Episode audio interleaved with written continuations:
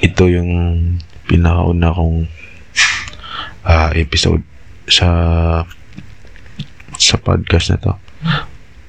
Okay. Kung sino man yung makikinig sa podcast din hmm, gusto ko na nakahiga lang kayo kung gusto nyo ma-relax.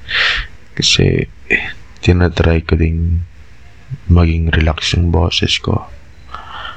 Okay, sige. Ang libro pala na babasahin natin ngayon ay El Filibusterismo na sinulat ni Jose Rizal, ang ating pambansang bayani. Juan sa Quiberta. Isang umaga ng Disyembre ay hirap na sumasalunga sa palikulikong linalakaran ng Ilog Pasig ang vapor Tabo na tungo sa La Laguna. Ang vapor ay may anyang bagol, halos bilog na wari tabo na siyang pinanggalingan ng kanyang pangalan. Napakarami kahit may nasa siyang maging maputi, malumanay at waring nagmamalaki dahil sa kanyang banayad na lakad. Gayunman, siya'y kinagigiliwan sa dakong iyon. Sanhi marahil sa pangalan niyang Tagalog o dahil sa taglay niya ang sadyang ugali ng mga bagay-bagay ng bayan. Isang wari tagumpay na laban sa pagkakasulong. Isang vapor na hindi tunay na vapor ang kabuuan. Isang sangkap na hindi nagbabago, hindi ayos ngunit hindi mapag-aalinganan na kung ibig mag-anyo makabago ay nasisiyan na ng buong kalakhan sa isang pahid ng pintura. Na ang vapor na ito ay tunay na Pilipino. Kaunting pagpapaumanhin lamang ang gamit. Pagkakaman lang siya ang daon ng pamalaan na nangyari sa ilalim ng pagsisiyasat ng mga reberendo at mga ilus- ilustrisimo. Balot ng liwanag sa umaga, hayo na ang maputi ng katawan na iniwas-iwas ang maitim na usok na nagpapagalaw sa alon ng ilog at nagpapaawit sa hangin ng mga maikas na kawayang nasa sa magkabilang pangpang. May nagsasabing nag-uumusok din ang daong ng pamahalaan. Sa bawat sandali, tumitili ang pagpasuit na paos at mapagpala na wari isang manggagahis na ibig makapanaig sa tulong ng sigaw. Kaya't sa loob ng vapor ay hindi magkarinigan ang lahat ng magkatagpoy pinagbabalaan. Minsay, waring ibang turugin ang mga salambaw, mga yayat na gagamitan sa pangingista. Na ang galaw ay waring kalansay ng gigante na yumuyo sa isang pagong na nabuhay sa kapanahon ng dako paroon ng pag-apaw ng tubig sa buong mundo. Minsan ay tumatakbo tungo sa mga kakawayanan o kaya sa mga kay kariyan na nagpapalamutihan ng gamamela at iba pang bulaklat, bulaklak na waring mga magsisipaligong nakalubog sa tubig. Ang mga paay ayaw pang maglublog. Minsay sa pagsunod sa daang itinuturo ng ilang kawayan nakatirik sa ilog ay namalakad ng buong kasiyahang loob ang vapor. Ngunit ang isang biglang pagkakabagok ay kaunti ng ikinambuwal ng mga sakay. Napadumog sa isang burak na mababaw na hindi inihinala ni naman. At kung ang pagkakawangki sa daon ng pamalaan ay hindi palbos, ay tingnan ang pagkakalagay ng mga lulan. Sa ilalim ng kabyerta ay nang, nagtungaw ang mga mukhang kaymanggi at mahitim na mga taga rito. Mga insect at mistiso na nagkakasiksikan kasama ng mga lulang kalakal at mga kabal. Samantala sa itaas, sa ibabaw ng kabyerta at sa lilim ng isang panim panimbal na nagtatangkol sa kanila sa init ng araw ay nangakaupo sa maginhawang lukulukan ang ilang sakay na suot taga Europa, mga praile at mga kawani na humihitit ang malaking tabak samantalang tinatanaw ang mga dinadaanan na hindi man napupuna ang mga pagsusumakit ng kapitan na maiwasan ang mga balakid sa ilog. Ang kapitan ay isang ginuo na may magiliw na anyo, lubha ng matanda. Dating maglalayag na noong kabataan niya ay namahala sa lalong matuling daong at sa lalong malawak na karagatan.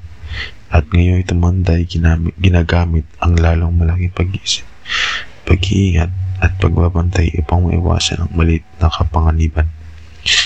At yaon din ang balakid sa araw-araw.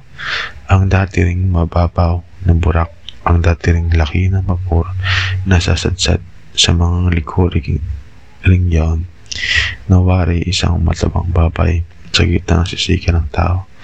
Kaya't ang mabait na kapitan ay umihinto sa bawat sandali. Umuurong, pinagkakalahati lamang ang tulin. Pinagpapalipat-lipat sa kaliwat sa kanan ang limang marinero may hawak na tikin upang ipinapulos ang likong tinuturo ng timon. Waring isang matandang kawal na matapos mamuno sa mga tao sa isang marigalig na himagsikan ay naging tagapag-alaga ng tumanda. Nung batang masumpong patigas ang ulo at tamad at si Aling Victorina na siyang tanging babaeng nakiupo sa lipon ng mga Europeo ay siyang makapagsasabi kung ang vapor tabo ay tamat, suwayin at masumpungin. Si Aling Victorina na gaya ng kaniwan ay nakapag masindakin ay nagtutungayaw sa mga kasko, bangka, balsa ng niyog, mga Indio na namamangka, at sampung mga naglalaba at nagsisipaligo na kinayamutan niya dahil sa pagkakatawa at kaingayan. Siya nga naman, kung walang mga Indio sa ilog sa bayan, ay bubut bubuti ang lakad ng tabo. Oo, kung walang isang mga Indio sa mundo, hindi na ako po ng ang mga tumitimon ay pawang Indio. Indio ang mga marinero. Indio ang mga makinista. Indio ang siyam na putsyam sa bawat isang daang sakay at siyam na India rin kung kakayurin ang kanyang pulbos at hubarin siya ng pinagmamalaking bata. Nang umaga iyon ay lalo pang namumuhi si Aling Victorina dahil sa hindi siya pinapansin ng mga kalipon at dapat nga namang magkagayon sapagkat tingnan niya naman ninyo. Magkalipon doon ng tatlong priling na nalik na ang buong mundo'y lalakad ng patiwarik. Sa araw na sila lumakad ng matuwid isang walang pagal na di kustodyo na payapang natutulog na siyang siya ang loob sa kanyang mga munakala.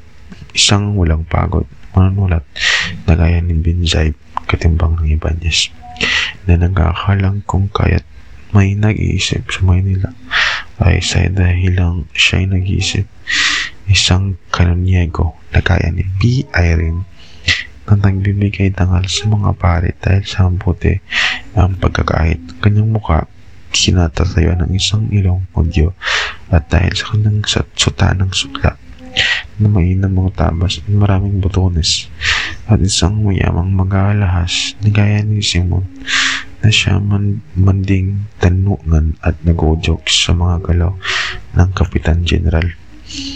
Akalain nga ba namang magkakatagpo ang mga haligi ito na sinikipos nun ng bayan.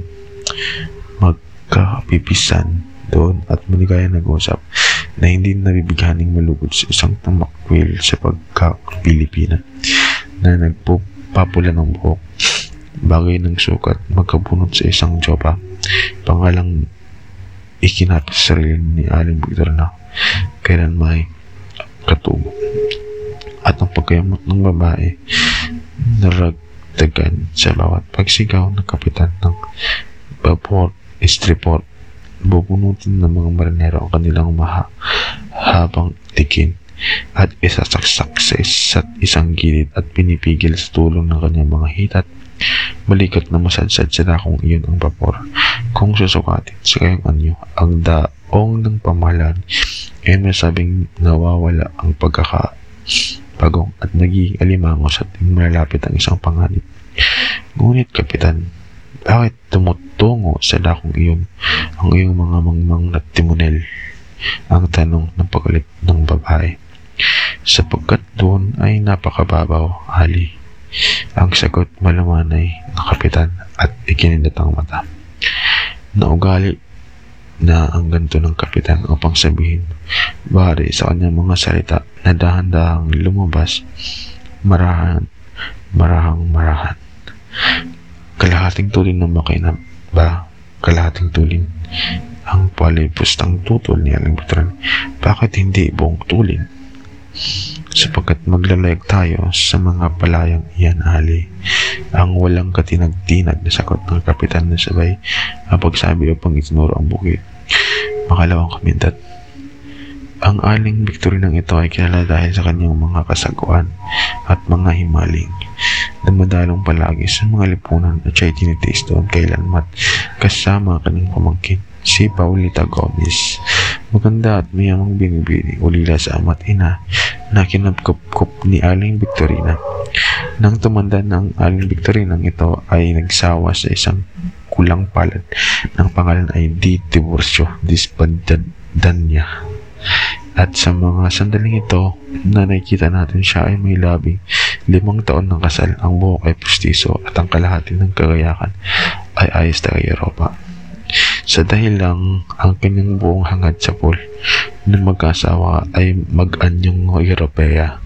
Sa tulong ng ilang mahalay na kaparap, kaparaanan ay nahulog din unti-unti ang kanyang ayos sa isang anyong sa kasalukuyan kahit na magtulong si Quadrifages at si Vircho ay hindi mawawatasan kung sa aling lahing mga kalala siyang maihalap. Makaraan ng ilang taong pagkakasal, ang kanyang asawang nagtiis na wari fakir na umalin sunod sa lahat ng kanyang mga maibag, maibigan ay dinalaw ng isang masamang sandali. Isang araw at hinambala siya ng tinutungkod sa pagkapilay. Dahil sa pagkakabigla ni Aling Joba sa gayong pagbabagong ugali ay hindi na alumana maging magiging kasunod na pangyari at nang makaraan ang pagkakagitla at nang ang kanyang asawa ay makatanan ay saka pa lamang naramdaman ang sakit at nahigang ilang araw sa gitna ng pagkagalak ni Paulita na mahilig sa pagtawa at pagbibiro sa kanyang ugali.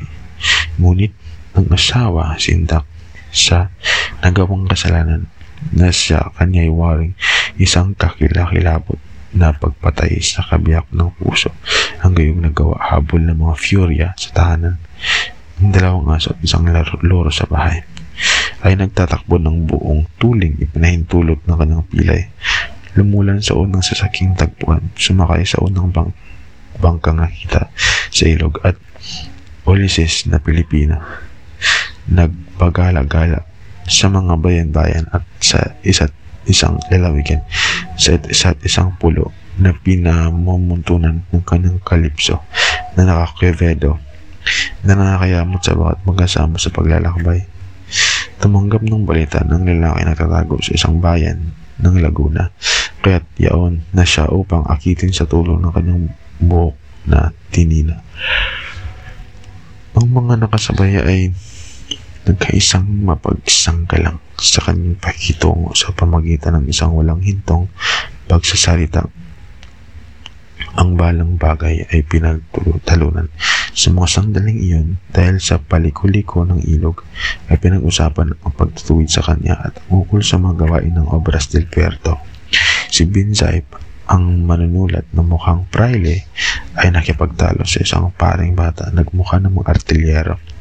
Kapwa nagsisikawan ng anyo ng mukha ay inaayos sa sinasabi. Itinataas ang mga bisig, inilalahad ang mga kamay at nagsisitadyak nag-uusap ng ukol sa patitis, mga palaisdaan, ilog San Mateo, mga Indio at iba pa sa gitna ng kasiyahang loob ng mga nakikinig at sa gitna rin ng mga ng buong pagkainip ng isang matandang paring Francis, Franciscano na lubhang napakapayat at nangangaril, nangangalirang ng isang Dominiko na maganda ang tindig na nagbabakas nagbabakas sa kanya ang mga ang mga labi ng isang iting pakutya. Ang payat ng Franciscano na nakapuna sa ngiti ng Dominico ay nagnasang ilahok sa usapan upang maputol. iginagalang niya marahil kahit sa isang kilos lamang ng kamay ay napigil ang pag-usap ng dalawa nang ang paring artilyero ay tumukoy ng ukol sa kinatotohan at min at ang manunulat na praile ay ang ay nang ukol naman sa karunungan. Alam ba ninyo kung ano ang mga taong marunong din sa anang Franciscan ang boses ay malalim na hindi malang halos kumalaw sa kanyang upuan at ang mga nangangarilirang na kamay ay bahagya ng ikilas. Nariyan sa lalawigan ang Puente del Capricho na gawa ng isang kapatid namin at hindi nangyari sapagkat pinintas ang mahina at mapanganib ng mga marunong sa panunulay sa kanilang mga sapat sa pantaha. Ngunit tingnan ninyo, nariyan ang tulay na naglalaban sa lahat ng baha at lindol. Iyan, punyales, iyan talaga. Iyan nga sana ang sasabihin ko. Ang wika ng parang alderyero na kasabay ang suntok sa gapay ng kanyang luklukang kawayan. Iyan ang Puente del Capricho at ang mga marunong. Iyan sana ang sabihin ko. Pisalve punyales. Sa susunod na lang po yung ah, episode. Kaya kasi kinakailangan ko na rin magpahinga pahinga yung boses ko. Good night po. See you sa next episode.